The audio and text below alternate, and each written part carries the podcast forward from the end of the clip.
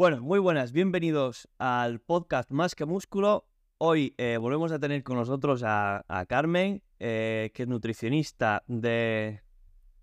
Se nos ha quitado esto. del Centro Avanza. Y eh, hoy vamos a hablar sobre un tema que está muy de moda en las redes y que se está hablando demasiado. Y desde mi punto de vista se está hablando demasiado y mal. Em, vamos a hablar sobre obesidad. ¿Vale? Vamos a, ver si podemos aclarar un poquito esos temas y si podemos ayudar a, algunas personas que creo que están recibiendo el mensaje de la manera equivocada. Muy buena, Carmen, bienvenida. Hola, ¿qué tal, Daniel? Muy buenas tardes. Y recordad que si queréis entrenar con el mejor estilo y con ropa de calidad, tenéis nuestro patrocinador oficial Great I que podréis obtener un 10% de descuento utilizando el cupón DanielJQR y además también si necesitáis suplementación de calidad, podréis eh, adquirirla con 15% de descuento y con regalos en todas vuestras compras entrando en zoomove.com utilizando el mismo cupón DanielJQR.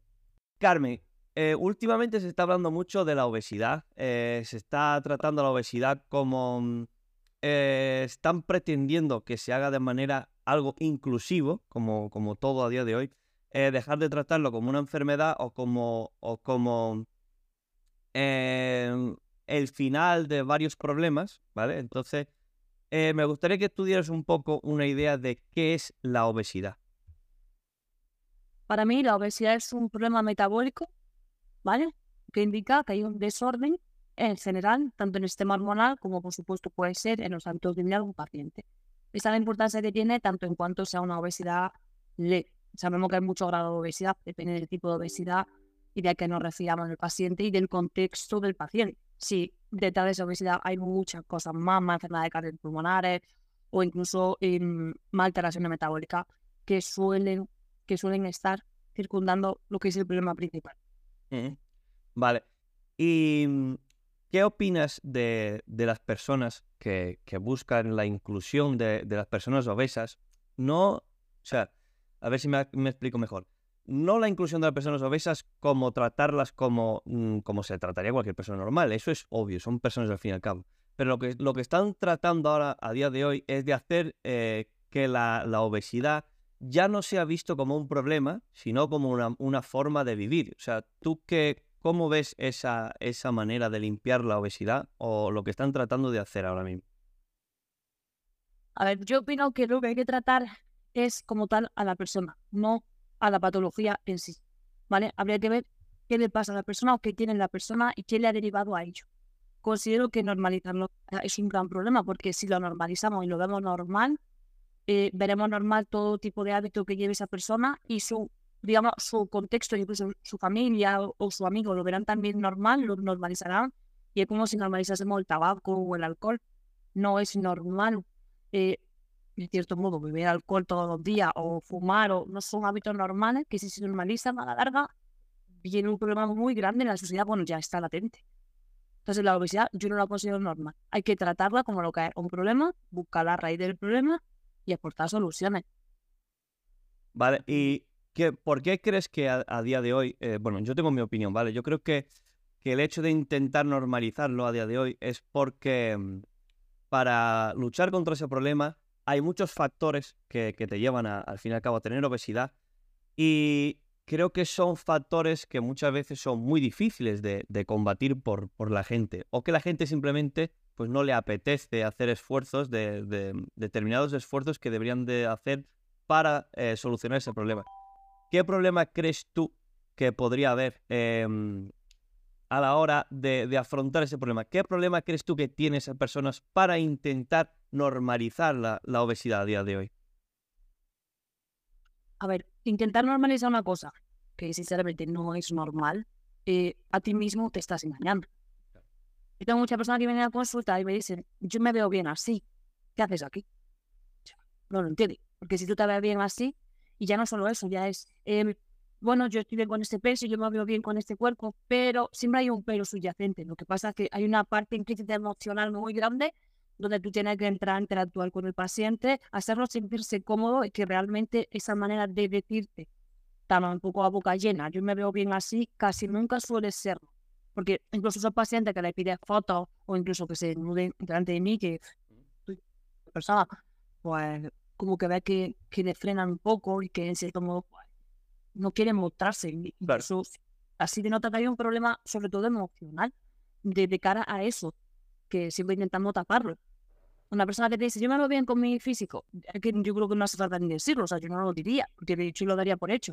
Pero cuando una persona ya de por sí se pone tan a la defensiva, todos no podemos estar delgados, yo soy así, es que tú mismo te estás defendiendo de algo que nadie te está atacando.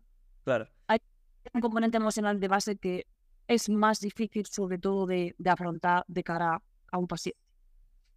Yo, yo creo también que, más allá de todo esto, lo que, lo que está pasando también es que cada vez eh, la, la, sociedad eh, tiene menos eh, ganas de luchar contra las cosas, o me, menos, menos ganas de hacer algo. Entonces, eh, si puedo hacer que esto se vea como normal y que sea normal, una normalidad y hacerme la víctima, pues al fin y al cabo no tengo que hacer nada, pues seguir haciendo lo que hago. Pero pues... Bueno, normalizado todo, o sea, hemos normalizado el comer mal, hemos normalizado el no salir de casa, estar todo en el sofá, hemos normalizado mm, no hacer deporte, o sea, mm, es que hacer deporte es como, en serio, a veces te preguntan, pues, ¿te hace deporte? No, y te miran como con cara Claro. rara. Considero que es normal, que debe de formar parte de la vida, como si te pregunto, bebe agua. Debería de ser lo normal, eso es lo normal. Pero hoy en día lo no normal es lo normal. O sea, cuando una persona sí hace deporte o sí come bien, tú eres el anormal. Claro, tú eres el raro, sí. Es un poco raro de explicar al paciente desde su punto de vista eh, de cómo lo ve él y cómo lo ves tú. Sí, sí, muy- totalmente de acuerdo. Eh, ahora vamos un poquito más a entrar en materia para ver si la gente, la gente lo puede ver. Eh, ¿por qué eh, se considera la, mm, la obesidad como una enfermedad? Porque sí que, aunque mucha gente dice que no es una enfermedad, que simplemente es, bueno, una, un síntoma, pero la OMS sí que lo, lo considera como una enfermedad, la obesidad. Y de hecho, a día de hoy, eh, no solo es una enfermedad, sino que es que se está convirtiendo en una epidemia, porque es que ya está llegando a niveles bastante altos, sobre todo en Estados Unidos y en Europa cada vez más. Entonces, ¿por qué crees tú que se debería de considerar como una enfermedad? Yo considero que la obesidad es un culmen de pues, mucha sintomatología de diferentes tipos, aparato cardiovascular, respiratorio, metabólico, intestinal, que ya derivan en un punto donde ya el paciente pues llega a un, eh, vamos a decir, fracaso metabólico porque la resistencia a la insulina está ahí y ya el cuerpo funciona igual y eso deriva también en problemas eh, de descanso, por supuesto, problemas circulatorios. Entonces, para mí la obesidad es un conjunto de síntomas que derivan a ello y digamos que ya es donde el paciente llega a un punto que ya es, no puedo, no puedo porque eso no va bien, o sea, mi cuerpo no funciona bien por dentro, que eso pasa muchísimo, o sea, gente cada vez más joven con mayor grado de obesidad. Hoy en día ves niños, no sé, se va a una playa y de 10, pues a lo mejor 7 niños son obesos. Sí, sí, es verdad. Viene dando muy fuerte la obesidad incluso en edades muy tempranas porque cada vez los niños pues, comen peor y son más sedentarios. Y eso no puede ser. Y eso es lo que nos está viniendo. Y salpicará a muchísimos problemas en el futuro de muchísimas enfermedades que como raíz tiene la obesidad. Sí, yo creo- Eso es también a muchas otras y a una cascada de síntomas de todo tipo, metabólico, hormonal. Y siempre deberíamos de ir, yo si trabajo, siempre deberíamos de irnos a la base de todo, que para mí es el sistema intestinal, sistema hormonal y sistema inmunológico. Si esos tres sistemas no están bien, el paciente en mayor o menor medida está enfermo. Hay, a- hay una, vertiente ahora por internet, de hecho yo la he debatido bastante, y es que mm, personas obesas, que, que están obesas, diciendo que, hombre, mm, ¿por qué, ¿por qué van a decirles que están enfermas y que la obesidad es una enfermedad cuando ellas se hacen analíticas y están perfectamente? Vale. Eh, yo siempre he partido de la base de, vale, pues está perfectamente. Ahora, tienes, mm, ¿qué? 30 años, ni 30 años tendrá la gente que veo hablando de eso. Eh, date tiempo. Que ahora puedes estar muy bien, que no vas a estar bien, porque ya tu movilidad no es la misma, tu capacidad cardiorrespiratoria no es la misma. Entonces, tu funcionalidad en la vida no es la misma que la de una persona que no es obesa. Entonces, ya ahí hay problemas. Que no se vean en una analítica, vale, te lo compro. Pero que no los tengas ahora no significa que no haya. El problema de la analítica viene más allá, me refiero. Yo tengo muchísimos pacientes que vienen a la consulta con su analítica del médico de cabecera con un, un montón de parámetros y cuando tenemos incluso varones hormonales, tiroideos, T3, T4, T4 reversibles Y muchas personas vienen con una analítica de libro. Están dentro de los parámetros, de los parámetros, límite inferior y superior, y te dicen, mira, mi analítica está bien, mi colesterol está dentro del parámetro, mi glucosa. Ya, pero, pero, sintomatología. Yo me pregunto lo mismo, digo, síntomas. No duermo bien, no voy al baño, tengo estreñimiento, y digo, cástramo. Nos quedamos con tus síntomas, con tu día a día, con lo que tú vives y con lo que tú sientas, o miramos un papel con unas recomendaciones y, digamos, una, ¿cómo diría? unos parámetros tanto límite superior como inferior, que es el mismo parámetro para ti que para mí, que vuela, porque no se distingue en ningún rasgo, ni edad, ni nada. O sea, un parámetro de ética de sangre, máximo mínimo, mm, pues es lo mismo. Yo, para mí eso me parece muy genérico. Y quedar solamente con eso es no indagar en el origen del síntoma, porque casi todo el mundo tiene medianamente que con 30 años una analítica de sangre, medio que, bueno, yo ya veo mucha gente con 30 años con triglicéridos que ya estamos empezando a avisar, ¿no? Pero eh, Analítica de sangre perfecta. Vale, pero no duermo bien, no me siento bien, no tengo una buena relación con la comida, se me cae el pelo, eh, me pica mucho la piel, tengo mancha. Y yo siempre digo, no, digo, ¿nos quedamos con la analítica de sangre o vamos a buscar qué te pasa?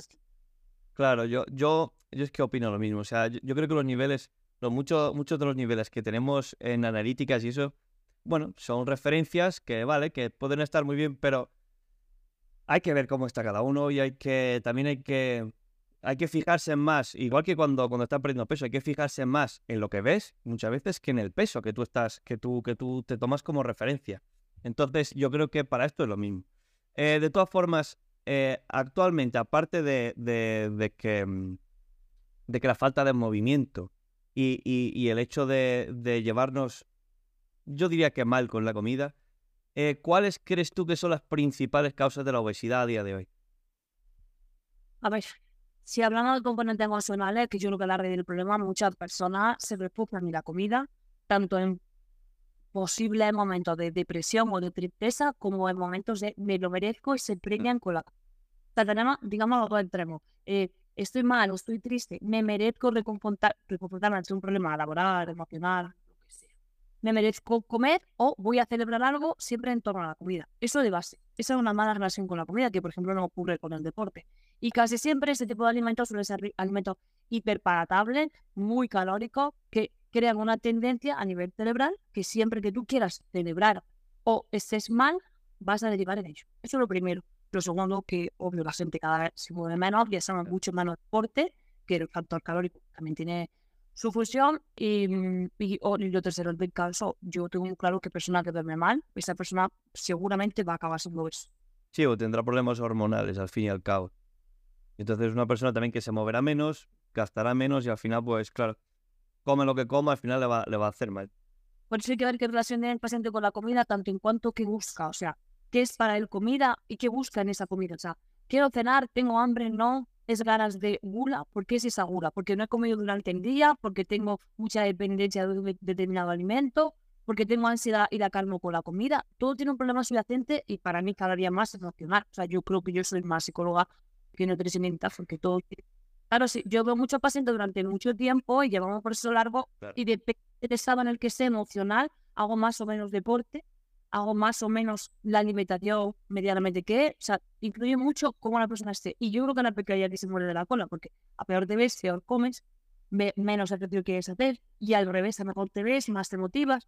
O sea, un poco tanto a la inversa como, como al revés. Sí, sí, sí. Eh, lo que ha dicho, estoy totalmente de acuerdo. Y, y, y esto ya lo hablamos también cuando hablamos sobre el tema del ayuno intermitente, que hablamos que que las personas ya no comíamos con, con, hambre real, sino que simplemente teníamos horarios para comer, teníamos alimentos que nos gustaba comer, y si, por ejemplo, el desayuno lo poníamos, eh, cambiábamos el pan por cualquier otro alimento, ya no le apetecía desayunar a esa persona. Entonces no es que tuviese hambre, es que estaba acostumbrada a comer ese tipo de alimento a una hora determinada. Eh, y yo creo totalmente, estoy totalmente de acuerdo con que eso puede ser un gran problema con, con el tema de la obesidad. Ya comemos por comer.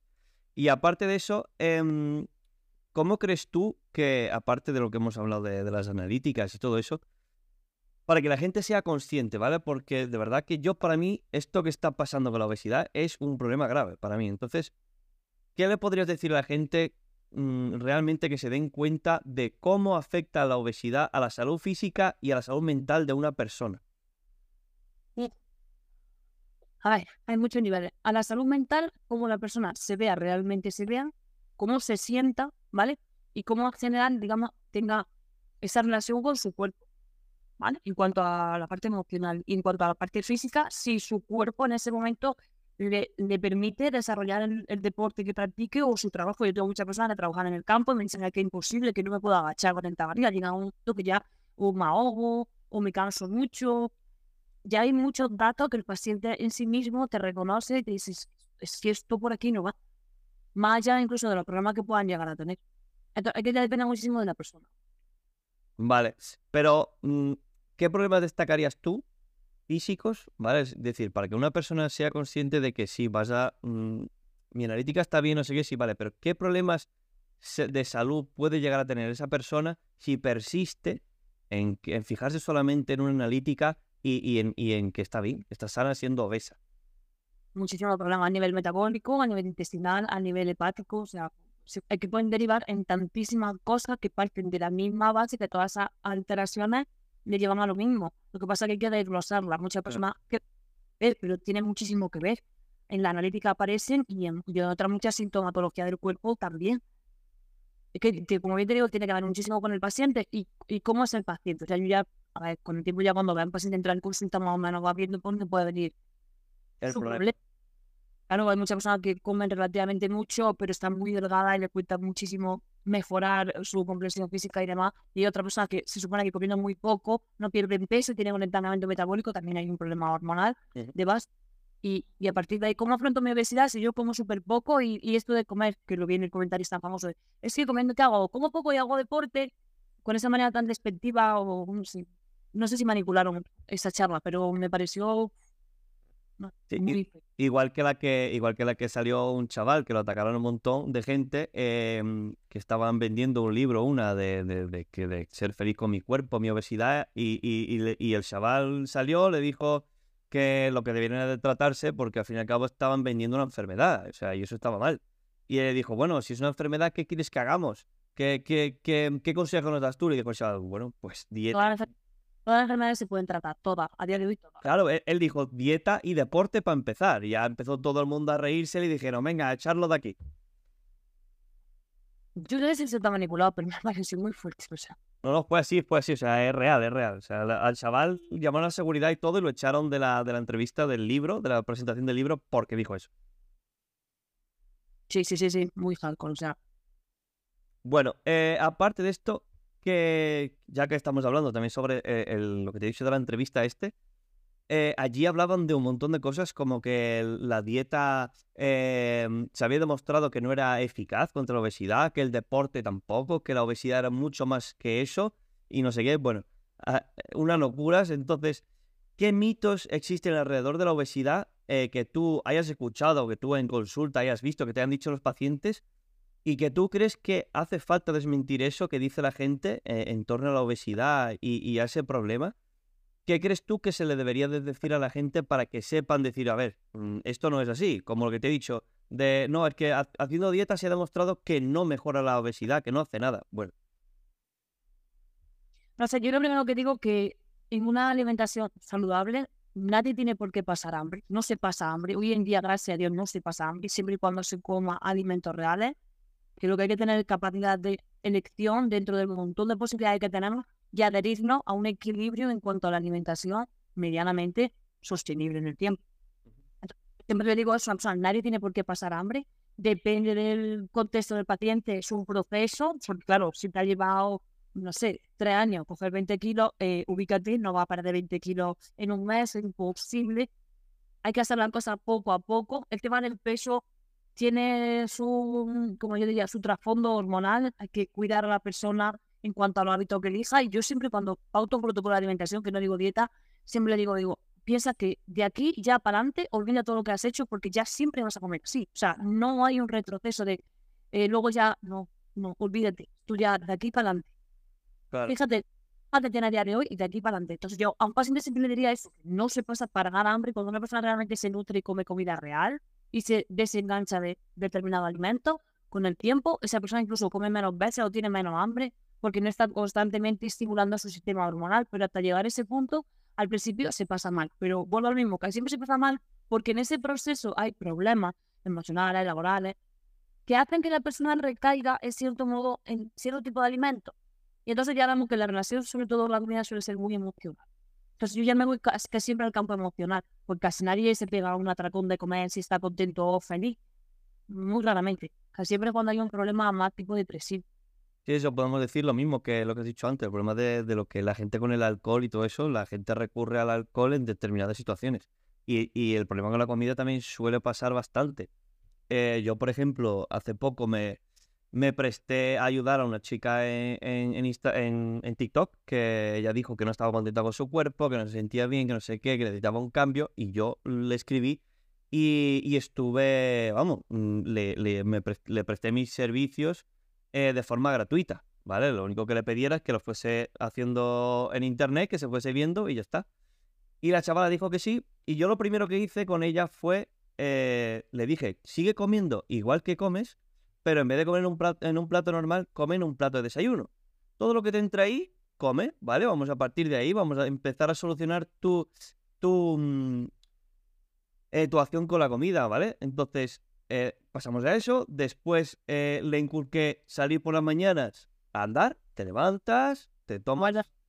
Te to- Claro, te tomas tu café, te vas en ayunas y te vas a andar 50 minutos, lo que puedas, poquito a poco. Eh, la, la chica al principio muy bien, pero es que duró una semana. Porque decía que es que no le cuadraba, es que le, le causaba ahora mismo mucho esfuerzo, que no se sentía bien mentalmente, que no tenía fuerza. Digo, hombre, no hemos hecho nada. Simplemente lo único que hemos hecho ha sido reducirte las cantidades y meterte un poco de deporte. Y no fue capaz ni siquiera de, de- seguir eso. Entonces, es lo que yo digo. Eh, eh, bueno, lo que tú dices, que muchas veces el problema está en lo psicológico y no realmente en lo que muchas veces dicen, no, es que yo tengo problemas hormonales o tengo problemas de tiroides, de no sé qué. Bueno, el problema de tiroides vendrá después. Tengo pacientes que me han puesto negra, ¿vale? Porque aquí ya hay que morta, que te dicen, no, mira, yo no puedo parar de peso porque yo soy de hueso gordo. Y yo me quedo así, y me acuerdo un señor que era todo súper insistente, es que tú no sabes mi esqueleto, no sé. Y me acuerdo que le dije, digo, si quieres cojamos un cuchillo, a mí no me importa, digo, y nos sacamos un hueso, cada uno de los dos. Y el hombre se quedó así, como diciendo, estás capaz de... Es igual que el mío, ¿qué me estás contando, Armando? Digo, si tú quieres autoconvencerte con eso, no pasa nada. Digo, pero no, no intentes vender auto porque es que eso no existe. O sea, yo tengo un problema hormonal. Tengo muchísima gente con hipo, con hipertiroidismo, con Crohn, con colitis ulcerosa, con cáncer de colon. O sea, tengo muchas personas. De hecho, tengo una chica con leucemia que va todos los días a entrenar. Claro. O sea, en el peor del contexto, incluso dándose quimioterapia, la niña está entrenando. ¿Qué me estás contando tú? O sea, hay, mucha, hay muchas situaciones, hay mucha gente que ellos intentan autoconversarse y sobre todo cuando una persona te da una explicación de algo que no le ha preguntado o una excusa a algo, yo ahí ya entra mi parte un poco emocional y digo, no me expliques algo que ni tú te crees. O sea, esto no te lo crees ni tú. Totalmente de acuerdo. Dice, no, sí, lo he hecho. ¿Que lo has hecho? ¿Qué, qué tanto por ciento? Pues un 50%. Entonces, ¿por qué no, no funciona? No, no funciona, es que no lo he hecho. El- el- yo, por ejemplo, cuando hay mucha gente que me dice eso, no, es que yo es que tengo problemas de, de tiroides, no sé qué, bueno, mi, mi pareja tiene hipotiroidismo y no está obesa, o sea, es una chica que, que ah, come bien, eh, de vez en cuando comemos mal, obviamente, pero hace, se mueve, no para, entonces vive con ello y no está obesa. Entonces, much- el problema muchas veces es más la excusa que el problema real que, que existe a día de hoy. Entonces, Sí. Porque no sé qué excusa hay, porque hablando claro, todo el mundo hoy en día tiene la posibilidad de levantarse temprano, irse a dar un paseo antes de comer, elegir buen alimento, hay mucha variedad en el supermercado, preparar tu, comida, la airfryer es maravillosa, te sacan muchísimo momento de un problema, puedes comer mucha cantidad, porque ahora con el verano, el tema de que me voy de buffet, que me voy, come, no pasa nada, come más cantidad, carne, pescado, huevo, marisco, fruta, verdura. No te dice carbohidratos porque va a terminar el verano, te vas a sentir fatal, te vas a ver súper inflamado, va a venir con 3 kilos, te vas a sentir muy mal. Y una persona que ya haya hecho un proceso de comer bien, se va de vacaciones y ve que por ahí no es y vuelve, pero eh, en que no pega el verano con mm, los santos, los santos por la Navidad y Claro. va haciendo y no por malos hábitos. Porque uno se vaya de vacaciones y cometa un exceso no pasa nada, pero no puede estar una semana en un buffet poniéndote fino a comer. Pero siempre digo lo mismo, digo, si tú, tus vacaciones son irte a un buffet y comer todo lo que hay en un buffet, tienes un problema con la comida. Porque a mí no- también se me ocurre buscar una vacaciones y buscar cuál es el mejor buffet o cómo es el buffet del hotel. A mí eso me daría exactamente igual. Hombre, evidentemente comer bien, Pero no voy, ten- mis vacaciones para mí son pues salir, ver cosas, ver sitios, pero si tú centras en vamos a comer y allí y comer, Claro, lo que hemos dicho, problemas eh, emocionales con la comida. Yo eh, en eso estoy totalmente de acuerdo. Tarde, claro, tú disfrutas de la comida y tú te desatas en un hotel, hinchándote con un hotel o donde sea, en un buffet, comiendo tantísimo. Yo esa persona la observo, digo, y, y su punto de saciedad o su control con la comida, ¿dónde está? Como esto como el que le da una tarjeta de crédito se mete en un centro comercial y se funda la tarjeta. O sea, no el hecho en sí, sino qué conducta te lleva a eso. ¿Esto de dónde viene? Tiene que echar para atrás. Pero claro, eso ya es un momento emocional bastante grande. Claro, y esa es la parte, yo creo, más difícil de, de la gente de admitir. Creo que es lo más complicado. Es mejor buscar problemas eh, de salud que vengan desde mi madre o de mi padre. Es que mi padre era así, es que mi madre era así, es que todos tenemos hipotiroidismo. La genética es brutal. O sea, mi padre es diabético, yo soy diabético. Y así, como tal. Claro, claro. Pero inscrito en el DNI y tú lo asumes, sí. ¿Y tú qué haces para intentar remediarlo? Yo nada, porque queso genético y yo no puedo hacer nada. Y obvio, se puede hacer muchísimas cosas. Es que eso depende de la persona con la que la persona tiene que estar preparada para el cambio. Yo la primera consulta la suelo hacer presenciales muy rollo emocionales porque le digo, vas lo vas a pasar mal al principio, vas a tener mono, vas a tener ansiedad, vas a echar mucho alimento y te va a tener que enfrentar situaciones complicadas. Entrar en una panadería y oler a dulce, eso va a formar parte del proceso. Y hasta que desintoxiquemos, en cierto modo, tus hábitos diarios de azúcar, esto va a pasar. Y al principio se pasa mal. Tienes que estar preparado. O como el que deja el tabaco y entra a un sitio donde está todo el mundo fumando. Pues tú tienes que entrar y decir, "Mira, yo ya lo dejé. Carmen, pues ya, ya que has hablado ahora de, de cómo es tu primera consulta y eso, eh, ¿podrías decirnos cómo puede alguien que quiere empezar a, comer saludable? Alguien, estamos hablando de alguien obeso, ¿vale? Siempre.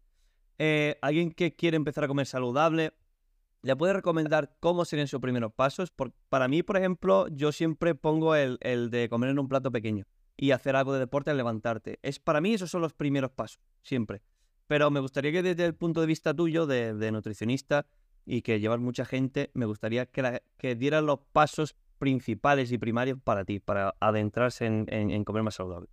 Lo primero es la relación con la comida. Yo siempre pregunto cuál es el alimento que consumen todos los días y sin el cual no pueden vivir.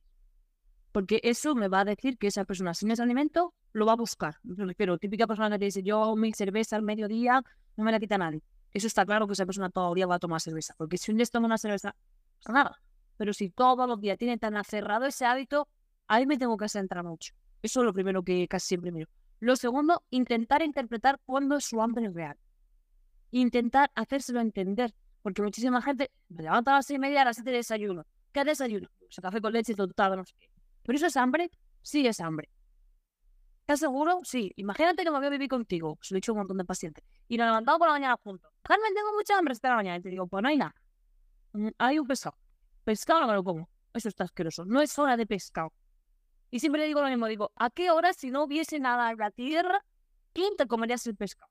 Y ella me dice, mira, si no hay nada a las 7, ni a las 8, ni a las 9, a las 11 va a dar pescado. Y digo, mira, trae pescado para acá. Digo, esa es tu hambre real. Y ahí intento hacerlo entender que esa hambre que suelen tener a media mañana después del picotazo de el primer desayuno, es el hambre real. Y casi siempre todo el mundo me lo llevo 10 y media, 11 al primer desayuno de hambre real. Y por la tarde pasa más o menos igual. O sea, a las 6 de la tarde, típica hora, ah, tengo ansiedad, no sé qué, quiero dulce, lo clásico. ¿Te comerías un pescado? No, no me comería un pescado. ¿Qué te comerías? Yo qué sé, galleta, leche, cereales. ¿eso es hambre? No, es gula. O sea, voy intentando hacerlo entender según qué alimento quiere, qué emoción está viviendo. Claro. O típica persona que por la mañana se le olvida desayunar porque está súper ocupado y evidentemente no es hambre, pero luego por la tarde come muchísimo porque está en su casa y determinados alimentos son más fáciles de coger. Siempre digo lo mismo, digo, por la mañana no te acuerdas, pero por la tarde come el triple. Porque o no, o entre semana más o menos lleva un orden, pero un domingo está en tu casa aburrido viendo Netflix y te levantas 70 veces al frigorífico. ¿Es hambre? No, como por aburrimiento. Vale. ¿Qué tenemos que hacer? Primero, no tener ese tipo de alimentos. Y lo segundo, si estás aburrido, pensar, a ver, ya he comido, ya he merendado. ¿Esto qué es? Aburrimiento. Vale, voy a hacer otra cosa. Muchísima gente come por aburrimiento. Mucha. Sí, sí, yo, yo, yo soy uno de ellos, ¿eh? O sea, yo, eh, yo, yo no hago dieta ninguna. O sea, yo creo que soy el, el, el peor, el peor consejero que hay. O sea, yo puedo- eh, si, si hablamos de, de consejeros matrimoniales, yo ahora mismo sería un cura, ¿sabes? O sea, opina, el opina por opinar. yo me levanto 30 veces, estoy aquí viendo la tele y me levanto 30 veces a comer. Y como porquería. Pero yo sé realmente, o sea, yo, yo sé que yo hago eso por, porque sí, por, por, porque estoy aburrido, voy, como y ahora estoy de vacaciones y me da exactamente igual. Porque yo después, en septiembre, me voy a pegar eh, cuatro meses de, de, allí en mi curso que es que me revientan. Entonces a mí me da exactamente igual ahora pasarme. Pero soy consciente de eso. Y es lo que tú dices, eh, mucha gente no es realmente consciente de la relación que tiene con la comida. Y es un problema muy grave desde hoy. Es un problema muy grave. Pero todo que mucha gente se lleva mucha cantidad de comida a la cena. Y ahí empieza el problema, porque ceno mucho, ceno mal o ceno poco sano, al rato receno cualquier guardia porque me he quedado con hambre, que no es hambre, que es ansiedad, porque vuelvo el mismo contento. Si tiene ganas de recenar, vamos a comer un poco más de la cena. No, eso no quiero. Quiero X cosa, o sea, tengo algún alimento X, a una hora X y crear un hábito con ese alimento, lo que fuera, un yogur o fruta o lo que sea. Y siempre digo, digo, ¿y ese impacto que pueda tener ese alimento en el descanso? ¿Eso tiene que ver? Sí. Si cenas más tarde o cenas más mal, tu descanso va a ser peor. Y el día siguiente te vas a levantar peor y te vas a levantar cansado. Y el hecho de que yo te pida que salga a caminar ayuna, que haga deporte, digo, es que te, frustras porque estoy cansado, pero me ha pedido que haga servicio en ayuna. Entonces, ese es el círculo vicioso que se crea hasta que implementas un mejor hábito. Y a mí eso, la verdad, al principio me cuesta. Pero una vez que la persona encauza y se da cuenta que cuando cena pronto, hablando claro, cena pronto, con luz solar y todo el tema, y duerme mejor, afronta mejor su día a día y se siente mejor, ya en cierto modo, en ensayo error, para esa persona, pues ya es un camino a seguir. Entonces, para mí lo más importante en la primera consulta, intentar darle a entender a la persona qué busca en cada comida y si realmente es hambre aburrimiento, ansiedad o gula por un determinado alimento. Entonces podemos decir que para ti los primeros pasos serían inculcar lo que, lo, que yo creo que es lo que he entendido, inculcar el deporte en ayuna a primera hora. Moverse en ayuna, a ser capaz de hacer cosas en su vida sin comida y si la persona por lo que sea tiene que irse a trabajar relativamente pronto, ser capaz en su primera hora de trabajo, y más el trabajo sedentario rollo oficina, desarrollarlo sin ningún tipo de alimento para darse cuenta de que puede sacar energía de sí mismo. Claro que dice que si no desayuno no soy persona. ¿Qué me estás contando? O sea, si no hubiese comida, tú no puedes ir a trabajar. Tu cuerpo no tiene energía como para tú poder desempeñar un trabajo. Pero si me vais a al campo, pero si te vas a entrar en una piscina, para coger coche de tu casa a la piscina, tú necesitas azúcar. Vamos, yo en, el curso que estoy haciendo que, de, la, página web que tú me diste, eh, que por cierto es, increíble, eh, una de las cosas que, que hablan es que nosotros mismos en, las reservas de grasa, en los adipocitos, tenemos hasta 30.000 calorías en forma de energía. O sea, es una persona normal. Me estás diciendo que no puedes hacer un cardio en ayunas como yo suelo recomendar siempre. O sea, tú me estás diciendo que no te puedes levantar y hacer un cardio de una hora andando, tranquilo, escuchando algo, escuchando música, pensando en tu vida. Estás diciendo que no puedes hacer eso sin comer. O sea, es, eh, el, que diga eso es, inviable. Pero bueno. Igual, una persona que dice, yo no puedo entrar a ayunas Tampoco lo es, sí. Porque, sinceramente, ¿te has probado? No. ¿Por qué? Porque me voy a marear. ¿Pero te has llegado a marear? No. No sé, son muchos mitos que hay que romper, que nos cuesta muchísimo trabajo. Y siempre digo, yo siempre digo, digo, ¿por qué no prueba? Prueba una semana. ¿Qué, ¿Qué, puede pasar? No te vas a morir. Igual que el azúcar. O sea, prueba una semana sin azúcar. ¿Qué va a pasar? Que la he hecho mucho de menos por la semana que viene vuelve. Pero prueba una semana. Porque no te va a dar la oportunidad a ti mismo de decir, voy a probar cambiar hábitos de desayunar a las 7, desayunar a las 10, de cenar a las 10, cenar a las 8 y veo alrededor qué pasa. Sí, normal, normalmente, yo, yo por mi experiencia, la gente me dice llevar son, muchísima, muchísima gente llevar son mía, tal, es a las 11. La, la... Aquí en España sí que hay, yo soy portugués, entonces eh, em, las, nuestras horas de, de, cenar, por ejemplo, con, comparado con Portugal, cambian mucho. ¿vale? O sea, tú en Portugal cenas sobre las siete y media, 8. Aquí en España, eh, cuando yo llegué aquí, me, chocó mucho porque es que te dabas cuenta que la gente cenaba a las 10, a las 11 de la noche. Cuando eso, yo siempre, nosotros, o sea, estamos acostumbrados a que esa hora ya es hora de, o sea, cuando se va el sol, cuando se va la luz, es hora de, de parar, de relajarte, empezar a hacer otras actividades que no incluyan eh, acelerar más tu metabolismo, como comer o como hacer ejercicio. Entonces son cambios de, que yo aquí en España veo que hay mucha desinformación y no, no, hay, eh, no hay educación sobre ese tema. Yo, Dani, un consejo que siempre doy la gente, creo que hace caso, siempre digo, mira, hazlo al revés. Si siempre llega a tu casa, lo típico, no, la lavadora, la casa, los niños, no sé qué, no sé cuánto, la compra, hazlo al revés. Primero cena y luego la ducha, pon la lavadora, incluso si tienes que ir súper, hoy en día están abiertos hasta las tantas, o sea, primero cena y luego hasta las demás cosas que tengas que hacer y ya luego te va a la cama. Y prueba una semana a ver qué tal, cambiando simplemente el orden, aunque cenen lo mismo. Incluso personas que cenan más y desayunan menos, engordan más que si fuese literalmente la misma cantidad de calorías al revés. Una persona que desayuna mucho y cena muy poco tiende más a perder peso a igualdad de calorías que la persona que lo hace al revés porque hay un impacto metabólico y hay, obvio, un indicio de que los ritmos circadianos influyen muchísimo a los niveles de insulina Claro, aparte que si tú, si tú cenas mucho, tienes mucho, mucho azúcar en, sangre, tienes mucho pico de insulina, cuando tú vas a dormir, la hormona de crecimiento no funciona. O sea, no, la liberación de hormona de crecimiento no es la misma. Entonces ahí estás perdiendo muchísimo, muchísimo a nivel metabólico. Muchísima gente en el deporte. Quiero entrenar cinco días, quiero entrenar seis días, pero si no duerme bien, si ya el sistema, el sistema nervioso lo tiene ya saturadísimo. O sea, yo cuatro, cinco días la persona que veo mentalmente preparada y cada tres descanso uno, o sea, calma. Hay muchas personas que el deporte lo toman como vía de escape emocional y bueno, el deporte es importante, pero si, si te tiras mal deporte, no puedo vivir sin deporte, míratelo. También puede ser que por ahí se te, esté yendo algo emocional. Tengo problemas. Frustraciones, miedo, inseguridades, problemas que tenemos todos. Hay que saber canalizar cada cosa en su justa medida, igual con la alimentación. Vale, vamos a dejarlo en qué sería Em, el hambre real de ¿A qué hora es su hambre real? ¿Vale? Hambre de comida de verdad. ¿Deporte en, deporte en ayuna? Deporte en ayuna, por supuesto. O moverse en ayuna, salir a un paseo en ayuna dentro de cada circunstancia. Y yo creo que eso, y, yo a eso le añadiría lo de comer en un plato de desayuno. Todas tus comidas, para empezar. Lo, que yo, lo que yo eh, recomiendo, ¿vale? Para empezar a lidiar con la comida. Eh, ahora, que después de lo que te he dicho de lo de la, presentación del libro ese, que a mí, de verdad que a mí me, pareció tan ridículo que alguien a día de hoy diga eso, eh, que digan que mm, eh, el tema de la obesidad, que, la, que hacer una dieta, o ya no, ya no hacer una dieta, sino, bueno, sí, venga, vamos a dejarlo de hacer una dieta porque es así como se conoce desde hoy el lidiar mejor con la comida y elegir alimentos, ¿vale? Vamos a dejarlo en dieta. ¿Cómo puede alguien decir que hacer dieta no tiene ningún efecto eh, en la obesidad o en los problemas de, ganancia de peso. Em, ¿Qué papel crees tú realmente como profesional eh, frente a esto? ¿Qué, papel crees tú que juega la nutrición, la prevención y el tratamiento de la obesidad?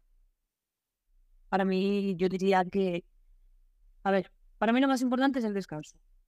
Lo segundo más importante es la gestión del estrés y en qué deriva la persona del estrés. Y lo tercero más importante, la alimentación si, si esas tres patas del banco no van bien, por mucho deporte que ahora esa persona tiene algo que coger.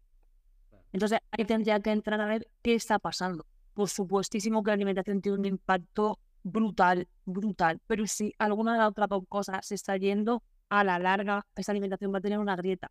Bien sea porque esa persona pues, en un momento tenga un problema que lo va a tener y lo derive en la comida, que lo va a derivar si esa tendencia es esa, bien sea que duerme fatal y cuando duerme fatal, está fatal ese día en cuanto a energía, gana de trabajar y también lo va a derivar. Entonces yo creo que siempre debería tocar los tres palos. Vale, pero podemos decir que lo que decía esa persona de que, de que está demostrado que una dieta no... Mm. Porque si, si lo, realmente lo hace y realmente lo intenta, te darás cuenta que realmente funciona. Lo que pasa es que implica eh, proponértelo, implica tiempo, implica disciplina, implica mantenerlo en el tiempo, yo, por ejemplo, a día de hoy yo no trabajo por meses con nadie. De hecho, a día de hoy trabajo por trimestre, me estoy planteando trabajar por semestres, porque el cuerpo necesita crear un hábito, mantenerlo en el tiempo, instaurarlo, que la persona lo aprenda, que aprenda el porqué y que conozca ese síntoma, y eso no se hace en un mes. Yo, todo, yo no voy a solucionar un problema metabólico ni hormonal en un mes ni en dos, y creo que tampoco en tres, pero en tres sí podemos hacer un pequeño parón, reflexionar, un resumen y valorar la evolución mínimo seis meses. Por lo tanto, una persona que haga una dieta dos semanas no veo resultado, pero es que esto es igual que el que come muy mal no engorda de un día para otro. También digo siempre, digo, tú no engordas de un día para otro. Pues tampoco va a adelgazar de un día para otro. Esto requiere tiempo.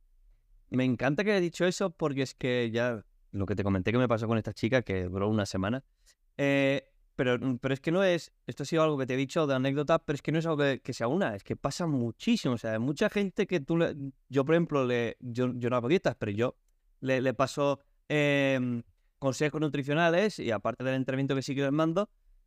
Eh, pero es que hay gente que, que se cree que el cambio viene en el primer mes, ya van a mutar al 100%. Y no se dan cuenta de que para tú llegar a donde estás ahora, igual te has tirado años, igual te has tirado meses. Y no puedes llegar a donde tú quieres con una dieta en una semana o en un mes. Es imposible. Y lo que tú acabas de decir, fíjate tú. Es proporcional al esfuerzo. Además, todos los niveles, pongas de tu parte a nivel de descanso, a nivel de gestión del estrés, a nivel de alimentación, a nivel de entrenamiento, a más tanto por ciento, digamos, completes el círculo de todo, más resultado, ¿verdad? Entonces, requiere tiempo, un proceso largo. Otra reflexión que yo le hago mucho a la gente, si tú te ves desde fuera, ¿dónde crees que está el problema? ¿Qué crees que haces mal? Como, como por impulsividad, yo con mi casa no tengo nada preparado como lo primero que pillo. O sea, si tú te ves desde fuera, yo no, ya, yo no soy, yo no soy quien te juzgue. ¿Cómo tú crees que se te va de la mano el tema del o el tema de tu hábito? Hay muchas personas, por ejemplo, que comen muy rápido. Y me dicen, ay, tengo mucho más, están un montón de cosas y comen muy rápido. Y hay pacientes que le dicen, por favor, necesito que te grabe comiendo. Cuando una persona se graba comiendo, igual que se graba entrenando, sabe lo mal que entrena, pero igual que se graba comiendo, me dice, es que comió en tres minutos. Yo creo que he tragado. Digo, no, tres minutos. Ni has masticado, es imposible. ¿Crees que como muy rápido? Pongo el vídeo digo, valóralo tú. Y ahora son como muy rápidos. Muchas veces necesitamos el impacto visual de uno mismo, a sí mismo verse Típica persona que no se hace fotos, no, no me hago una foto porque no me veo bien. No me quiero ver.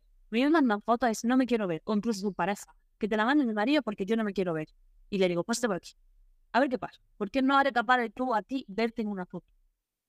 Pero con ropa me veo, porque sin ropa yo me veo muy mal, ¿vale? Ah, esta eres tú. Esta foto para ti, para mí, no la va a ver nadie. Pero tenemos que, afrontar esto desde aquí para adelante. Yo tengo gente con 180 kilos. Una persona con 180 kilos verse una foto, no te puedes imaginar y, y poco. ¿Ya? Pero ¿qué hacemos? Borramos la foto del teléfono, miramos para otro lado o afrontamos la realidad. Claro.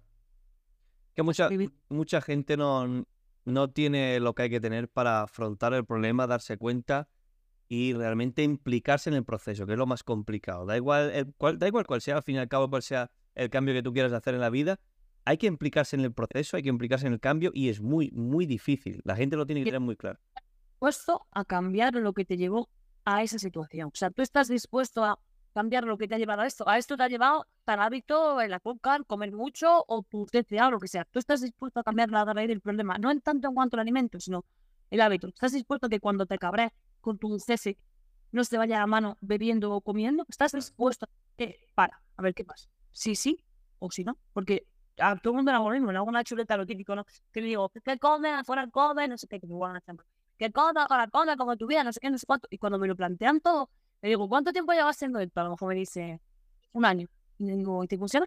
Claro. No. Y digo, ¿qué hacemos? ¿Seguimos con esto? Porque para salir con esto no sabes seguir solo, no, no, no me necesita a mí. Eso no me funciona. ¿Estás dispuesto a hacer lo que yo considero que es lo que mejor te viene? Por lo menos dame tres semanas de hacer lo que yo te pido y a partir de ahí valoramos si sí funciona o no.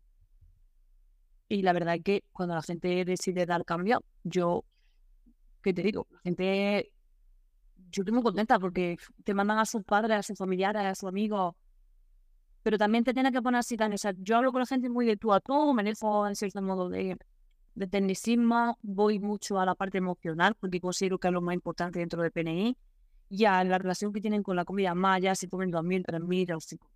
Sí, yo en eso, en eso estoy totalmente de acuerdo contigo y a, mí me gusta mucho el tema de la nutrición también, pero es por eso, es por la parte emocional que lleva y porque eh, yo, yo, o sea, tú puedes ver mis vídeos y todo y yo tecnicismos utilizo los mínimos posibles y yo hablo como, como si hablara, muchas veces eh, incluso hago vídeos, cuando hago vídeos para mis redes sociales, se lo enseño a mi novia y le digo, ¿lo entiendes? Y me dice, sí, digo, pues entonces lo subo. Cuando hay veces que le, le enseño algo, me dice, no sé de lo que has hablado, digo, vale, pues este no. no, o sea, yo lo que quiero es que la gente entienda las cosas y por eso te traigo aquí todo. Y es para que la gente entienda, no, no es para ni, ni para yo darme más valor, ni para que tú te lo des a ti, sino que...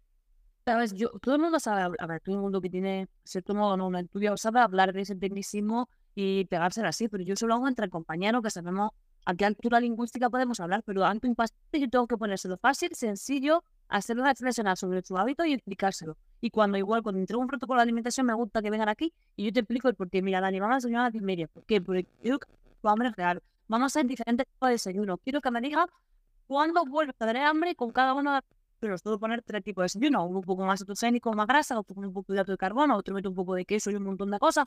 Y ya digo, dime en qué desayuno, cada uno de desayuno, cuándo tienes hambre antes. Y igual con la comida del mediodía, cuándo sí te apetece merendar o cuándo no. Y así voy conociendo un poco a la persona. Una persona que venga de comer un montón de pan, un montón de azúcar, pues yo no puedo quitársela de golpe. Claro. Eso es una... Igual con el deporte, una persona de deporte no la puede mandar cinco días al gimnasio. Que haga súper seria, eso no puede ser. Imposible. Yo lo explico. Y cuando explica, yo pienso que cuando explica las cosas, una persona la entiende y la hace suya, sobre todo el tema de glucosa, insulina y demás, con ejemplos así muy chabacanos y ejemplos muy normales que yo le pongo a la gente. A mí la gente me entiende muy bien, súper bien. Lo típico, ¿no? Que te dicen, oh, tengo una grasa aquí, tengo una molla aquí, que salmoya, haga lo que haga, Carmen, a mí no se me va.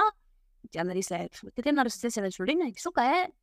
Y yo se lo explico, y la verdad es que la gente suele entenderlo. Y cuando se me atraca, yo soy muchísima persona se me atraca, vete para acá.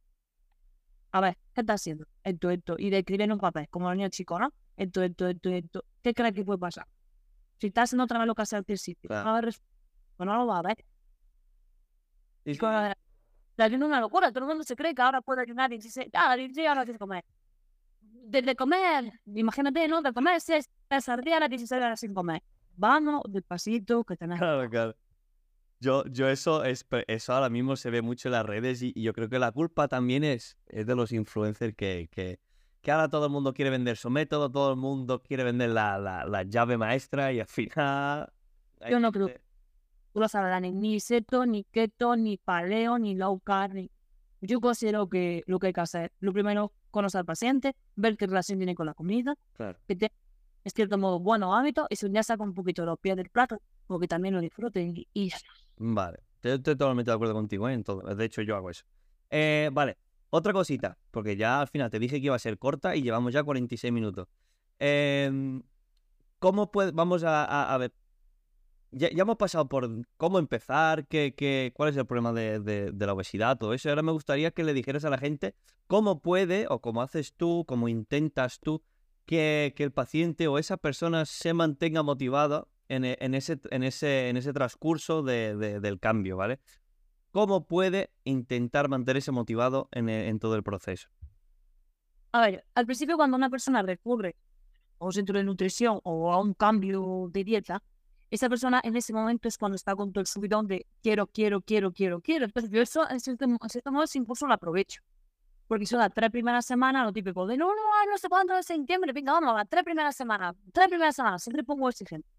En esas tres primeras semanas donde le aprieta un poquito y le un poquito el grifo, sobre todo en carbohidrato, la persona se encuentra mucho mejor digestivamente hablando se encuentra menos inflamada, tiene menos gases, tienes menos reflujo, duermes mejor. Entonces, en cierto modo, esa es mi ancla donde yo siempre me agarro de ¿y cómo te has sentido durante estas tres primeras semanas a nivel metabólico, intestinal? Oh, pues me sentido mejor porque los cambios son increíbles siempre y cuando haga lo que tú le digas. Entonces, si esas tres primeras semanas te hace caso, ya vas a ver que ese es el camino que debe elegir. Y ahí hay que agarrarse. Porque cuando saca la piel del plato, lo típico, como digo, en vacaciones, ¿qué ha pasado? ¿Qué comió más? ¿Qué cantidad o alimentos? Alimentos, ¿qué alimentos? Me he pasado con esto. ¿Y antes te pasaba con eso? No. ¿Y has tenido gases? No. Sí. ¿A partir de qué digestión? Esta. ¿Qué has comido en esa digestión? Esto. ¿Cómo has dormido? Peor. Una vacación así no mola, ¿no? Claro. Mucho con- ¿Entiendes? Sí, lleva razón. Comió peor. Y ya ahí intentamos un poco desglosar y tirar del hilo para volverlo a llevar otra vez al caminito. A mí me pasó con un, con un te, lo, te lo digo esto porque a mí me pasó con un chico que yo llevaba, eh, llevó un, un año conmigo y estaba, estaba, estaba muy obeso y, y logramos hacer un cambio bastante bueno en un año. Pero ahora, por ejemplo, se fue de vacaciones, me dijo que se iba dos meses de vacaciones, que no podía seguir con el plan, que iba a intentar hacerlo de la mejor manera posible, no sé qué. Y ahora ha vuelto y me escribe un mensaje y el primer mensaje que, me escribe me pone, eh, Dani, eh, la he liado un poquito, que está un poquito depresivo, no sé qué. Necesito que me mandes una dieta muy baja en calorías para poder recuperar lo que tenía. Digo, espérate, espérate. Relájate porque eso no te lo voy a hacer. O sea, yo no te voy a hacer ahora un- una dieta muy baja en calorías para que tú eh, compenses todo lo que has hecho durante dos meses. Eso no funciona así. Entonces, sí que es verdad que lo que tú dices, que la gente ve lo bien que estaba antes y cuando recae, eh, eh, ahí ve que, coño, ese no era el camino, quizás. Entonces, mm, sí que puede ser una, una, buena, una buena manera de motivarse, eh, como, como tú dices. Las tres primeras semanas darle caña en cuanto al tema de los carbohidratos, que funciona, porque está claro. Subirle un poquito la grasa y un poquito llevártelo, no una keto, pero sí a una low carb profunda, funciona mucho a nivel digestivo y a nivel eh, que la persona se encuentra más concentrada, con más energía, duerme mejor. Y cuando te notas un cambio en sí, wow, ya te dices, ostras, esto funciona. Yo tengo, tengo un, bueno, tengo un niño, sí, hay un niño de unos 16 años que perdió 25 kilos el primer mes, ¿eh? ¿Cómo de mal comía este niño? O sea, eso, todo el día comiendo guarderías, se nos metes jugando a Play. Y yo, pues, lo llevaba a caminar en ayuna, le bajé muchísimo el carbohidrato, iba al gimnasio por la tarde. Y cuando me mandó el peso le dije, te has equivocado. Y me dijo, no. Y hablé con su madre y me dijo, no se equivoca. Así increíble. Así increíble mm, educarme. Pues claro, comía tan, tan, tan mal que a poco que comiese bien, su cuerpo se lo iba a agradecer.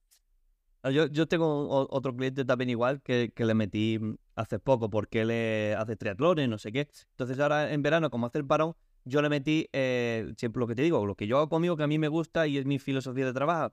Entonces yo le metí ahora eh, un, mes de keto y aparte le, metí también el ayuno, intermitente incluido en la dieta. Y ahora hizo un mes prácticamente y, los mensajes, todos los mensajes que me han mandado durante toda la semana me mandaban mensajes. Estaba súper contento con, con, haber incluido el ayuno, eh, el tema de la keto ya la he ido liberando poquito a poco al final de mes, pero le sigo dejando el ayuno y está súper contento con eso, porque es que se siente mucho menos inflamado, se siente mejor, eh, tiene más energía, o sea, es algo que son pequeños cambios que la gente no da mucho valor, pero que, que, que sí funciona. Esa tiene intermitente. Yo de mi gente, vuelvo como antes, la mayoría de las personas comen dos o tres veces como claro, en comida real. Y vuelven a comer cuatro, a poco me dicen, no, no, no, no, no me ayuno porque está muy bien. Y a poco que sacan a pie del plato por lo que sea y tienen una gastritis, una gastroenteritis, cualquier problema, siempre digo, reinicia, resetea, para, frena, déjalo, se autocurará solo, vamos a la homeostasis que va a venir. Casi todo el mundo, ayuno, ayuno, ayuno, ayuno, ayuno. Se autocuran así yo creo que es algo que hemos perdido con el tiempo y, es algo que, nuestro cuerpo está acostumbrado a, trabajar así y funciona. Eh, ahora, eh, tengo tres, tres últimas preguntas, ¿vale? Mm, eh, ¿Qué recursos o apoyo recomendarías para alguien que está luchando contra la obesidad? aparte de yo, obviamente daría que se apoyase en un profesional, como un nutricionista o algo, pero aparte de eso, ¿qué recursos más crees que puede llegar a tener una persona que esté luchando contra la obesidad y quiera cambiar? Si es un problema emocional, yo no soy psicóloga, ya quisiera, pero yo no lo soy. Entonces, si hay un problema emocional de vas, sea cual fuere, tiene que ir a un, en este caso, a una persona que, que no sé de dónde pueda venir esa adicción por la comida. Eso es lo primero. Lo segundo, si hay cualquier tipo de deporte que le guste, el que pueda o el que fuese, que lo practique. Me da igual que juegue al golf o que te vaya a jugar parado, que lo que quiera. Pero deporte, sí o sí o sí, que lo practique. Y para mí la meditación y el hecho de estar dentro solo, pensar y escuchar música, tú también pones a la persona mucho en su sitio. Caminar, escuchar un podcast, todo esto, del tema que te guste, te pones un canto y date una vuelta por ahí. También viene, también viene muy bien. Vale, vale, perfecto. Es más o menos la, la, idea que yo tengo y lo que yo aplico cuando encuentro a alguien así también. Es, o sea, lo que quería saber, más o menos desde tu experiencia, que lleva mucho más caso que yo, eh, mucho más tiempo y, y, y mucho más profundo. Entonces me gusta que la gente vea eso también de ti, que eres una profesional y, que realmente que, que ven que, las cosas son como son y hay que tratarlas como, como hay que tratarlas, sea más difícil o menos. Vale, está, esto es un problema, vamos a buscar soluciones, vamos a ir poco a poco, pero vamos a afrontar. ¿Ya está? Vale, eh, siguiente. ¿Cómo crees tú? Eh, porque eh, una cosa es como lo veamos nosotros, que, que, bueno, que al final hemos estudiado algo y vemos cómo, sabemos desde el punto fisiológico cómo hay que afrontar las cosas, pero ¿Qué le consejos puedes dar tú a, esos familiares o amigos que están ahí con esa persona que mucho... Te voy a dar dos casos. El que es obeso, pero que, que, sigue haciendo el mismo, eh, el mismo camino sin, sin intentar cambiar. ¿Qué consejo crees tú que le podría dar eh, los familiares o amigos para, para incentivarlo al cambio? Y por otro lado, a esa persona que ya está buscando el cambio, ¿Qué puede hacer eh, sus familiares o amigos para ayudarle a que ese cambio siga, siga eh, en esa persona? A ver, lo primero, no juzgar. Yo nunca juzgo a un paciente. Jamás juzgaría a nadie, ni estás gordo, ni estás... Yo no soy nadie para juzgar. Lo primero, no juzgar. Lo segundo, en el caso de que los familiares quieran ayudarle, intentar que el contexto de todo, todo a la vez, todo. Yo, por ejemplo, tengo niños de 3 a 12 años, gorditos, que me han dicho mi padre, su padre, pon una dieta Yo no le voy a poner dieta Porque no voy a frustrar a un niño dentro de una casa que coma pollo y a la plancha y tú al lado te comes más. Yo eso no lo voy a hacer, yo no participo y tengo que poner la libertad del sistema. Yo paso de tu cara, no voy a trabajar así porque no quiero. Entonces considero de que si unos padres se preocupan por su hijo o un hermano, tienen que ayudar tanto en cuanto alrededor de esa persona lo pongan fácil. Puede tener una persona relativamente a dieta al principio, tú comer la otra más pluri. O sea, es que eso no puede ser, porque eso, te digo, he tenido padres con esas circunstancias, niña muy gordita, 93 kilos, 13 años, y el padre pone una dieta a mi hijo y el padre también estaba bastante, digo, ¿y qué va a comer tú? Lo que tú vienes comiendo la suya, eso no puedes. Ni te diga, niño, vete a la cocina para tú comer esto, yo como esto, eso no puedes. Porque eso le va a crear una frustración y a mí me va a odiar. Y yo no le he hecho nada. Te va a odiar a ti y va a odiar el proceso también, porque es que al fin y al cabo es, es algo que cuesta, es algo que hay que trabajar mucho y lo que, lo que, y lo que yo he dicho siempre, la motivación continua no existe, eso no existe. Lo que existe es un objetivo. Y si tú ese objetivo que tú tienes te está causando más frustración que beneficio, que lo que tú estás proponiendo ahora, al final eh, no vas a llegar, es imposible. Yo te digo que bajo mi punto de vista, eh, no jugar a la persona, ayudarla a la medida de lo posible, haciéndole ver la realidad. Por supuesto, hay un problema entre la realidad, venga, vamos para adelante. Los pequeños logros que consigan, pues aplaudirlo, venga, vamos, mira cómo te ves, de ver Hay muchas maneras de, de, cuidar a una persona y yo creo que parte de cuidar a una persona que realmente quiera también es apoyarla en este proceso que no es fácil y para una persona que ha llegado a ese punto, que intente la medida de lo posible, verse también respaldado en casa por la familia. Igual que el que deja el tabaco, igual que el que deja el alcohol, yo creo que si va todo el mundo a una, o evitar comer cierta cosa antes de esa persona. No sé, creo que se pueden hacer muchas cosas desde la normalizarlo. O sea, es normal que al principio te cuento un poquito, pero no. Y también hablarlo, que tampoco pasa nada. Claro, sí, sí, sí, totalmente de acuerdo. Eh, vale, y ahora ya llevamos ya 56 minutos. Ya vamos a finalizar esto para no, no, no alargarlo más. No, última. Eh, la última. Me gustaría que le dieras un consejo a estas personas, eh, ¿vale? Pero... Em, vamos a ver, tenemos por el otro lado la, la, la, gente que quiere normalizar esto de, de, la obesidad, tratarlo como si no fuese una enfermedad, sino una manera de vivir, porque es así como lo, lo dicen. Y a mí de verdad que me parece em, eh, absurdo hacer eso. Entonces, me gustaría que desde tu punto de vista como profesional, eh, mandaras un mensaje a todas estas personas que, que, siguen escuchando a esta gente, a, no sé, a estos individuos, y que le mandaros un mensaje de, de, cómo ves tú la obesidad, cómo deben afrontarlos, no sé, un último mensaje para toda esta gente que sigue estas modas ahora nuevas y cómo realmente deberían de verlo. Intentar normalizar algo ya de por sí tiene un trasfondo. Porque ¿qué tienes que intentar normalizar si de por sí ya es normal? Si es normal, ¿por qué tienes que normalizarlo? O sea, yo ahí ya me chocaría. O sea, es que yo estoy bien así, yo me veo bien así, pero tú me lo estás diciendo, hay algo para qué me dices si lo das por hecho. punto número uno. Punto número dos, pues, aquí no, sé, no sabría cómo explicarme que, obvio, no por ahí no va, porque la salud de por sí ya dice que por ahí no va.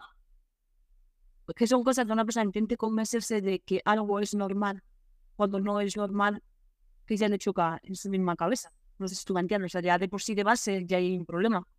Normalizar la obesidad que como nunca lo he visto normal, tengo lo normal. También depende de qué grado de obesidad y qué relación tenga la persona con la comida. Pero los extremos no son normales, ni estar muy, muy delgado, ni estar muy, muy, muy pasado de peso. Entonces, yo, yo mi criterio sería esa, ya. Que intentes llevar normal algo que no es normal, que tú me quieres hacer ver que es normal. ¿Por qué me haces ver que es normal? O sea, ¿qué tienes que, que enmascararme o qué tienes que demostrar? Si es normal, solo tú. Lo que, lo que tienen que hacer, ya te lo digo yo, que es ganar dinero sin trabajar, que eso es lo, lo que más quiere hacer la gente a día de hoy, y intentar vender su método, que, que ya hay métodos para todo, yo qué sé. Entonces, eh, yo creo que también desde mi punto de vista el mensaje que, hay que, que, que yo me gustaría dar desde aquí es eh, lo que tú dices, que si algo hay que forzarlo para que la gente lo vea normal, es que muy normal no es, eso es lo primero. Entonces, eh, también hay que fijarse en qué calidad de vida, qué tipo de vida tienen esas personas que te están intentando vender eh, su manera tan maravillosa de, vivir, que es una vivida obesa. Eh, y desde ese punto de vista analiza el tipo de vida que tiene, el tipo de vida que tú quieres llevar y, si, es, si realmente es tan bueno o no. Yo creo que las cosas caen por su propio peso. Tu cuerpo te permite desarrollar actividades que tú quieres. Si tienes un cuerpo funcional, si te gusta no sé qué deporte, sí, imagínate jugar al golf, pero de aquí a que lo hoyo te ahoga. Entonces, que normalizamos que es normal ahogarse o normalizamos que te estás supeditando a tengo una condición física que es esta, podría cambiarla y mejorarla y desarrollaría mejor mi deporte, pero no lo hago porque lo normal es estar así. Entonces, ¿hasta dónde en cuanto la obesidad limita tu vida? Igual padre con niña, muchísimas cosas, muchas personas que roncan muchísimo cuando duermen, que tienen un problema enorme, que alteran el sueño de su pareja, es que viene toda la pescadilla. Hoy tenía una paciente que me decía que dormía muy mal porque su marido dormía muy mal, porque roncaba mucho, y yo le decía, porque está obeso y porque come mucho por la noche. Y yo le decía, ¿es que te trato a ti o a tu marido? Claro. Me a sacarme en dormir sola. Digo, no, primero hablarlo con él y ponérselo. Y lo segundo, si tú decides por ti, cuidarte tú y dormir sola tú, porque él está viendo de que dormir con esa persona es no dormir, pues hija, tendrá que irte a otra habitación. Porque no, no puede ser que tú no duermas porque él duerma. Eso es un cuadro. Claro, Ya, ves, es- lleva razón, la raíz del problema está en que yo no duermo, como no duermo me levanto mal, me levanto con más ansiedad, me pimplo un desayuno que no es ni normal, pero claro, tenía que ir a la raíz del problema, y ahora vamos a que el problema es que no duermo porque la persona que tengo al lado toda la noche roncando. Puede ser que ese es el problema. Fíjate qué cosa más sencilla, muchas veces casi todo el mundo tiene el problema aquí. Casi Sí, todo el mundo. Tengo problema aquí, ocho horas sentado y no me muevo.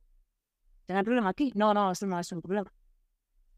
Y sí, totalmente de acuerdo. Yo, yo creo que la, la obesidad, al fin y al cabo, es, es un problema que tiene mucho que ver con, con la cabeza y, y como, como muchos muchos otros problemas, que viene derivado por mucho tiempo haciendo lo mismo y al final lo único que hay que hacer es sí, dejar de hacer lo que haces siempre, que es lo que te ha llamado a estar ahí, y fin.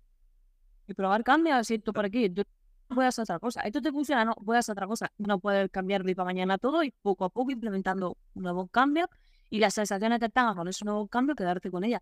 Hay muchas personas que no les apetece hacer deporte, pero nadie me ha dicho después de hacer deporte me siento más mal que cuando empecé. Siempre una persona después se siente mejor, pues empieza a pensar, ¿cómo me sentiré yo si, por cierto modo, pues hacer menos, o tuviese una barriga, o pudiese hacer mi deporte de una manera más ligera? Pues, ¿cómo me sentiría yo? Pues aférrate a cómo me voy a sentir, márcate un objetivo realista y a corto plazo y a por él. Sí, sí, totalmente de acuerdo. Eh, yo qué sé, como siempre, Carmen, me ha encantado hablar contigo. eh, e- eres una persona muy clara. de- dice la cosa como hay que decirla y no te lías aquí, como todo dicho antes, con tecnicismo ni nada, sino que creo que con esto espero que hayamos hecho ver a mucha gente eh, un problema que hay a día de hoy en la sociedad que para mí se está, bueno, no para mí, sino que para la OMS se está convirtiendo en una epidemia mundial.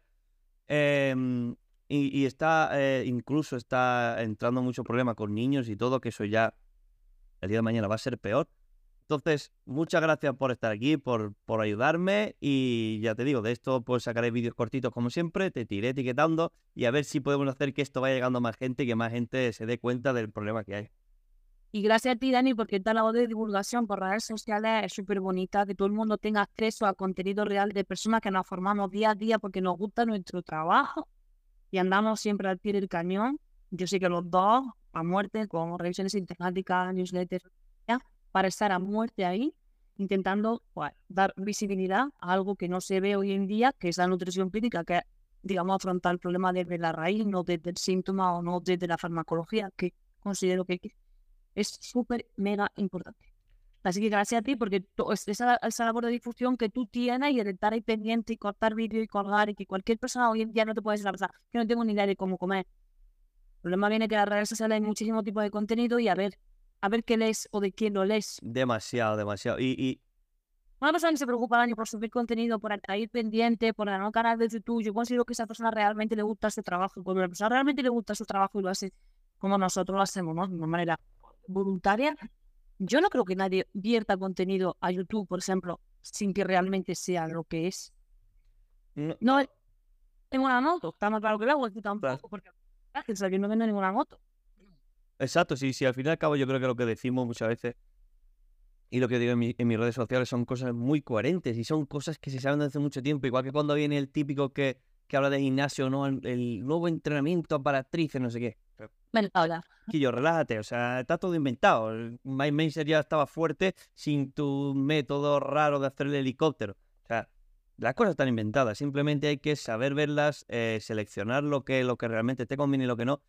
Y contenido como este, que, que, que la gente está viendo que es un profesional, que está hablando, que te está haciendo las cosas, acéptalo, aprende intenta mejorar día a día, que es un problema también que tiene mucho la sociedad, y es que se cree que ya lo sabe todo y que no tiene que aprender nada y que cada uno es como es y punto. Y eso no es así. O que todo el mundo sabe de todo. Yo no sé nada más que de mi trabajo. Porque a lo que veo día a día, la experiencia que me llevo, yo aprendo mucho más de mi paciente que ellos de mí, porque yo aprendo de mi paciente. Aprendo de, digamos que un flujo continuo de información, donde yo pongo mi conocimiento y veo el biofeedback que va teniendo la persona físicamente, metabólicamente. Entonces, yo sé de lo que sé. No sé de nada más, ni quiero saber, porque solamente soy buena en lo que sé y ya está. Sí, sí, estoy totalmente de acuerdo. Aporta contenido de este tipo a YouTube, yo, todo el mundo. Realmente, si le gusta y lo hace de corazón, considero que esa persona está aportando su experiencia, que es lo que más vale en la vida, la experiencia, porque puede tener muchísimo estudio, pero si realmente no, no te has visto y la tesitura paciente al paciente, problema con problema diariamente, es lo que tú dices. O sea, la experiencia es un grado, tanto a nivel deportivo como, por supuesto, a nivel nutricional.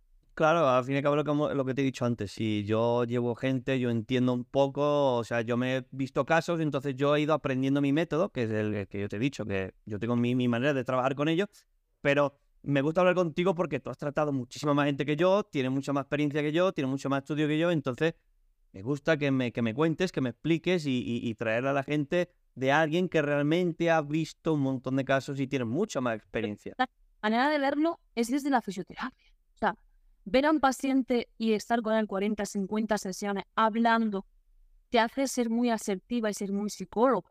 Y es cierto mi, digamos, mi paradigma viene de ahí, de cómo he hablado con un paciente, cómo lo he visto, que me ha contado los pies, porque al final llega un momento que ya no va a hablar todo el rato del pie, ya habla de todo. Y, en ese momento ver cómo la persona afronta sus miedos, su inseguridad, de qué relación tiene con la comida, qué relación tiene con el deporte.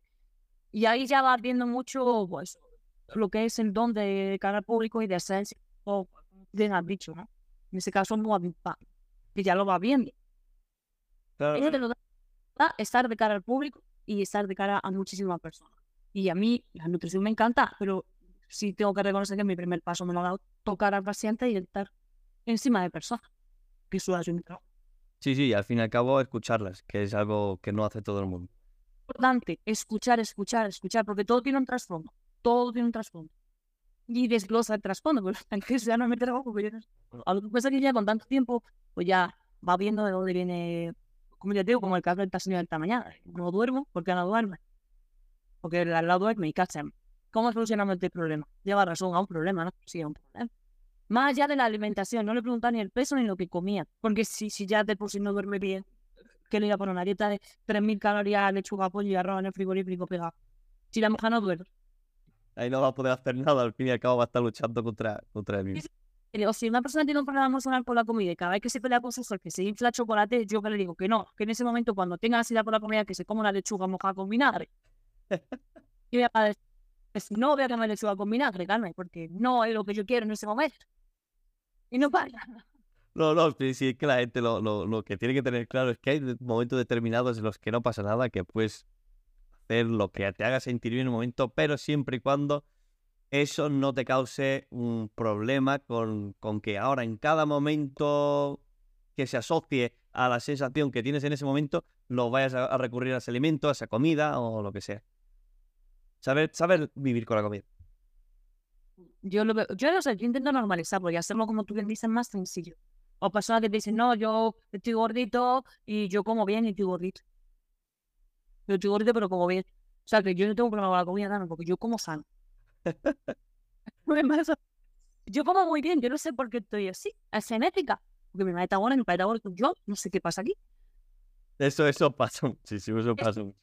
Quería, tío, yo intento quitarle el al asunto y se tomó incluso darle un poquito de, de humo a la cosa, porque si no... Ya. Pero bueno, pues nada, Carmen, te, te voy a dar aquí, porque si no tú y yo nos vamos a enrollar otra vez. Claramente estamos viendo, estamos viendo, estamos viendo. Un poquito de cachondeo, por favor, metamos de puente. El que esté. ahí está. Bueno, nada, Carmen, muchísimas gracias. Eh, ya te digo, te, seguiré hablando y te llamaré por aquí más veces. Y gracias por todo y por lo que haces y por estar siempre dispuesta aquí a venir a hablar y, a, compartir tu, tu, información. Gracias, Dani, a ti. Un besito enorme y a pasar buena tarde. Un besito, hasta luego. A guapo.